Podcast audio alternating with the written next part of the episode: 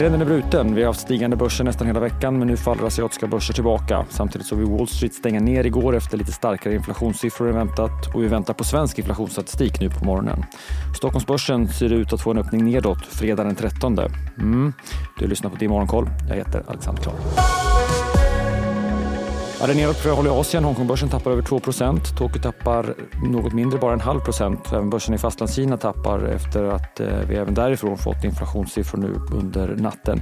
Kina har närmast ett omvänt problem. Vi hoppas att inflationen ska falla här hemma i Kina och förväntar att man skulle få se svagt stigande inflation. Men den kom in oförändrad för september. Även landets producentpriser var svagare än väntat och föll något mer än vad marknaden trodde. Samtidigt kommer uppgifter om ytterligare stimulanser från den kinesiska staten.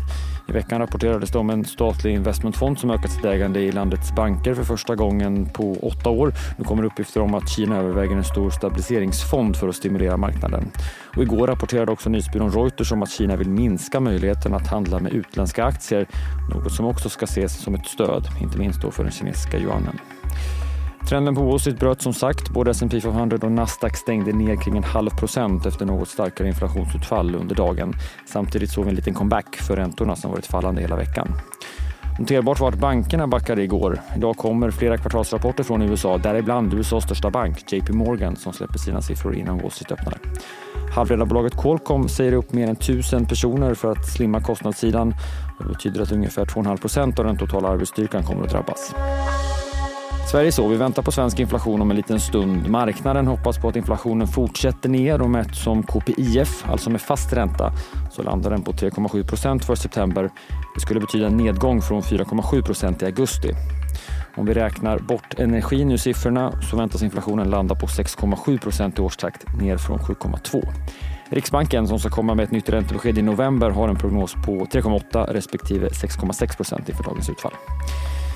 Vi kan ha med oss att siffrorna för Europa och våra nordiska grannar som kom tidigare i veckan var lägre än väntat. Och vi har precis också fått finsk inflation. Mätt som KPI kom den in på 5,5 procent, lite lägre än väntat. Bolagsnyheter från svenskt håll. Textilåtervinningsföretaget Renewcell som har H&M som största ägare har vinstvarnat. Bolaget som har fått igång sin verksamhet säger att det tar längre tid än väntat att ta upp försäljningsvolymerna och säger att man inte kommer kunna nå ett positivt kassaflöde redan i det fjärde kvartalet. Och när jag ändå nämnde Finland, därifrån kom ytterligare en vinstvarning igår. Det är den finländska redovisningsbyrån Talenom som kanske kan påminna lite om svenska Fortnox som vinstvarnar och sänker utsikterna för helåret. Det kommer också en norsk rapport under morgonen när mäklarfirman ABG rapporterar. VD Jonas Ström är med i Börsmorgon.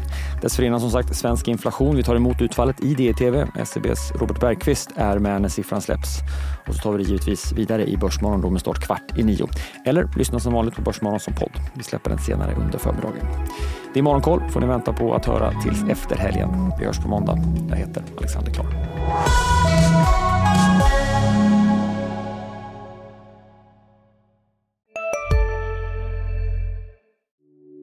Hej, Ulf Kristersson här.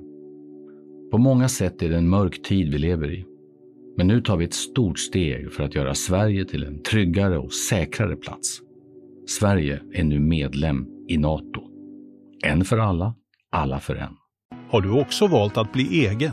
Då är det viktigt att skaffa en bra företagsförsäkring. Hos oss är alla småföretag stora och inga frågor för små. Swedeas företagsförsäkring är anpassad för mindre företag och täcker även sånt som din hemförsäkring inte täcker. Gå in på swedea.se företag och jämför själv.